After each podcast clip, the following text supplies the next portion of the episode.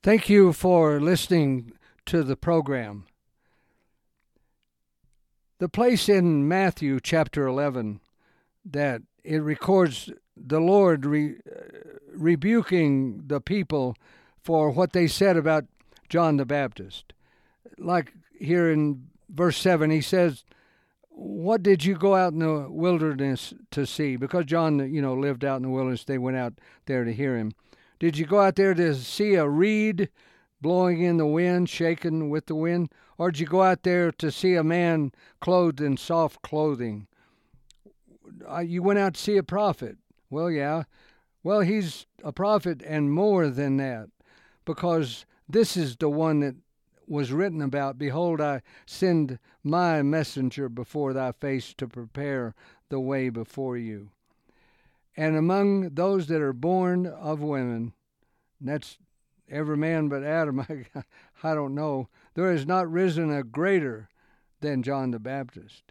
But, and we all know, I guess, these verses, but notwithstanding, he that's least in the kingdom of heaven, that's him, born again, received the promise that would shortly come to pass. That's what he's, the kingdom of heaven, not heaven and the, I mean, in and of it. Anyway, the days of John the Baptist have suffered violence, and all the prophets prophesied until John. And if you could receive it, this is Elijah that was to come. Because there was an Old Testament prophecy that said, without doubt, Elijah will come before the Lord does, the coming of the Lord. So that's what the disciples at one place they uh, said, came to him and said, What are we supposed to say? Uh, they're asking us, Where's Elijah? And I know they asked John the Baptist, and he said, No, I'm one crying in the wilderness. And that's has to be studied and looked at, but it still doesn't change the truth of what he said here. The Lord knew, and maybe John the Baptist wasn't up to speed because of what happened here. Apparently, he had something, a little bit of doubt, or I don't know. But this was Elijah. This is Elijah that had to come. And he said another place, they'll do to him like they are going to do to me. They'll kill us both. Does that mean he wasn't the Messiah? No. Well, does it mean John the Baptist was just symbolic of Elijah? I don't. I believe he means that it was because if John the Baptist was representing Elijah, who was the Lord representing? See, that's that he wasn't. He was himself, and so was Elijah, and they fulfilled that. And he said, "Now we have a time that was not known about. Been two thousand years. How long it'll be, nobody knows. But that I'll live in and do what I came to accomplish, and that was to live in you, and then have lives and." Like Paul said in Hebrews, uh, without us, they wouldn't be complete, them and us and they were saved on credit, as it were, in paradise. Then they were born again. They had already lived their lives. But it, it for the record, as it were, I guess you, it, he needed to live in people at the time in the flesh here to accomplish, and it sets about a whole circumstance of judgment and this and that, and we belong to him, but it's how we live. So they were saying, John the Baptist sent two of his disciples to the Lord and said, are you the one that should come, or do we look for another Messiah? So, see, the people heard that. and he said, Go and tell John again the things which you hear and see. The blind see, the lame walk, lepers cleanse, deaf hear, dead are raised up. And blessed is he who is not offended in me. So as they left, and he began to say, well, what what are you talking about? So they, I don't see how that they had to say like, well, there goes John. You know, John the Baptist. We thought he was rock solid. Now he's doubting, and some of them doubted that Jesus was. Are you really that person? You great prophet, but are you really seeing all that? So they didn't believe in either one of them. But he, it doesn't record. But apparently John didn't jump ship or anything. I mean, he went right to the and he saw the Lord, knew the baptism, heard saw the dove and heard the voice, all that. He knew who he was. I don't know if this is sort of reminds me of what Peter did in a little bit of a way is uh, I don't think you know what you're doing, Lord. I'm going to have to stop you from going there and dying. I figured out a, that you don't have to do that. And here it's like John the Baptist, he knew who he was. But like Elijah, look at the power he had in the old. But then he he he in the end there was running for his life, saying, "Just take my life, I'm finished." You know that that kind of thing. But anyway, uh, go and show John and tell him, and then I I think he heard, uh, he knew.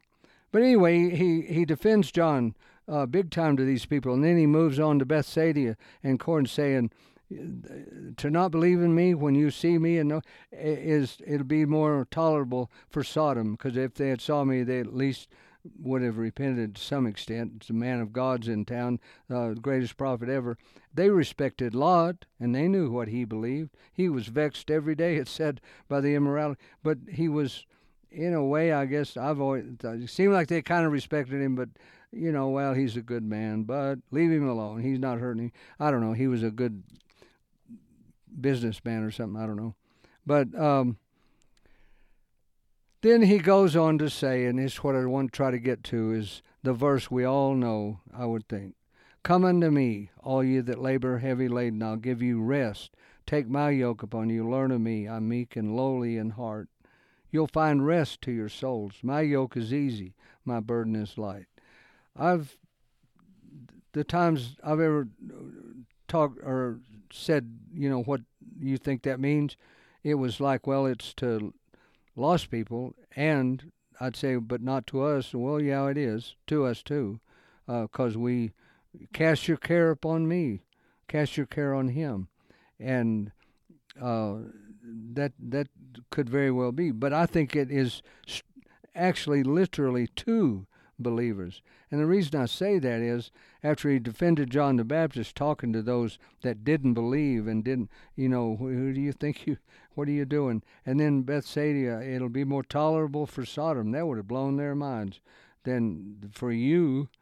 And then, then at that time in verse 25, he at that time, after that, then, uh, maybe shortly after that, right at the time, but it's a break here. At that time, then he answered and prayed and said, I thank thee, O Father, Lord of heaven and earth, because you've hid these things that are true from the wise and prudent, but you have revealed them to babes.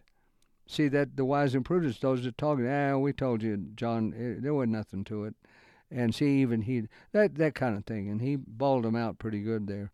But anyway, here he says, uh, You've hidden, but you've revealed them to babes because it's good in thy sight for that to be that way, because all things are delivered unto me of my Father. No man knows me but the Father, neither knows any man the Father but me, and that's anybody, nobody. But those that do is to whomsoever we reveal ourselves to him. So in that instant, he goes right on the next sentence Come unto me, all you that labor heavy laden. Well, I believe that's to us. I believe it really, if you look at it, it's salvation is He knows those that are His. It doesn't mean some of them that didn't believe didn't come to Him and believe. But this, then what? Well, that's what Paul talked about. Is then what you walk as He walked, and you can be uh, burdened and heavy laden and trying to do it in your own confidence and your own flesh, as it were, and not do it by the power of being who you are in Him and dying to the old man. He taught that. You put His words with this here. Well, it's you know, crucify yourself, deny yourself, and, and then he hadn't lived in them. Everything he was saying truly was understood. That very shortly the promise of Spirit came, but so I believe this is to us, to me today. And it's like the parable of the sower. It starts off goodness, but you get choked out. And, and resentment, bitterness comes in, and you get burdened down with it. And but come unto me, die to the old, crucify the self, and by faith I live in you. By faith, then that'll be He'll raise you up in newness of life every time. That's what Paul said. And then this is not this is more like take like he said to the spirit uh, of, of God says to the churches there in Revelation, like He said to Laodicea, uh, you need to wake up. You think you can see, but you're blind. So come to me and give up your burden, your blindness, that you can really just good works you do in and of themselves, no matter what. See, that's not true. It, it, your heart has to be right first. If your heart's right, your works will be right, and they'll be there. You can't have a good heart and not do anything good. Uh, but you can do good and not have a good heart. See, so take my yoke upon you, and that's a balance. It's it's a pair of balance scales. Be balanced. He on the cross said, Father, forgive them. They don't know what they do. That was his love to them. Yet the day before, they would, as it were, they'd say, You know, he said to them, Men, y'all are like lost uh, sheep. You don't belong to me. You're like tombs full of dead men's bones. Uh, well, that's he said, I just tell you the truth, and you want to kill me. But he was true. But meek here, he said, I am meek. That means gentle. And I don't know. It's like Battle of Armageddon. Well, when he had compassion on the mother of the widow, the of the son, you know, that's he had love. He was love. So, it the the yoke there is take take balance yourself out. Be like me. So, like the if you love the Lord with all your heart, you'll love your brother as yourself. That's why he said. If you don't, you don't. If you do, you do, and you will. But he's saying here a little different way Take my yoke upon you and learn of me. You wouldn't say that to a lost. I mean, those that belong to him belong to him, and he does it. We're his workmanship. It's not coming. That's what's so misunderstood. But if you do believe that, you have to go with it and see, and you'll find rest to your souls. It's the same word where he said, Let us sail across the lake and go somewhere where we can find rest. You'll find rest in your life if you'll crucify your own self, die to your own self, lay aside that burden, and yoke up with Him. And there is, you'll love others, and it's kind of the same thing. If you love everybody and forgive them no matter what, you're going to be meek and lowly in heart. And real quick, the word meek is only translated here as meek one time, and right here, and it means gentle, real gentle. And somebody you watch in Armageddon, you say, "Man, how ruthless. And no, he's very he's very gentle. Oh, you can't mean it. No, he is. He's very he has to do that. He has to judge. Someone has to, and all judgments given unto him. Does he enjoy that? I don't think so. Love doesn't enjoy iniquity. And he has what love is described as in chapter 13 of First Corinthians. If any, he is that. So to take yoke is to deny yourself and take his join like he said to laodicea have fellowship with me and the way you'll know it is you'll be gentle and kind. That's james saying follow the man around and see how he talks when he's not you know or, or see what he does when nobody's watching something like meek. Moses one of the meek, meekest and so and lowly in heart though is humble. It is the word there lowly is the word for humble is translated that, and, and in heart, and you'll find rest. Like he said there again about himself, I am servant of all, not 80, 90%, but no, the very least, the very servant of all. Like Paul said, I'm the least of the least. Uh, get the smaller people there, and oh, you got them? Yeah, about 10 of them, really small people. Uh, pick the smallest one out. Well, this guy here, I'm smaller than him. No, no, he's the smallest. No, I am. and, and, and, and the Lord, He made of Himself no reputation. He was God Himself, the Son of God, but He was meek. And lowly means, now we say we suffer from depression, eh, mental disorder, mental disorder. No, actually, the word means if you're going along on flat ground and you see a low place, maybe kind of where water would stand if it rained, uh, it's a depression in the ground. It's like putting your thumbprint on the or your footprint on the wet cement or something. You leave a an it's a depression, a depression. We call it impression, whatever. M is more inside, but that's a, de- a depression. But it, it obviously mentally ill. Yeah, you can become pushed down. But he's this is in a good way. Him, I'm gentle and kind. I love. I, and and so a depression would be like he said, forbear each other, forgive each other. Well, they'll have to ask me first. No, it's not that. You you forgive because you love him. You forgive. And he was servant of all. I am meek. I am lower. Uh, well, he was creator of all. I heard it said the other day by a preacher. It was always hear something you know. Oh wow, that was well. He said agape love, and that that's just the strongest possible love. It says there in one place, they love their darkness, they wouldn't come to the light. That's agape. But as it were, it means the strong love of God. But he was saying agape love, real, even human. But look at his love, that's what it is the issue. It, it seeks the good of the other person. Always. It's always defined as seeking the good of someone else, not just loving yourself. Hey, it's all about me. No, it's all about you. And then me, I guess, second. But no, firstly, it's all about you. That's a, that's what put every man's burden above your own, because you'll have to bear the burden of being that way, being like him. And if you die to self, you will be that you may not be very old like me. I when I by faith step into the new creature, I think, well, I've grown from three years old to four years old. Looks like, and take note of that real quick. And that kind of like that. I'm not making fun of that, but it is, it is very, it's a struggle and it's a fight. But that's what Paul told Timothy. I didn't quit. I never quit that. The Lord ever quit? Oh, God forbid. He didn't quit even at the darkest hour, sweating blood. He didn't quit. He went over to them and said, Wake up, let's go. They're here. I'm going to give myself to them. So we give ourselves to each other in love. John said, He is the commandment, He lives in you. Shouldn't be a real problem.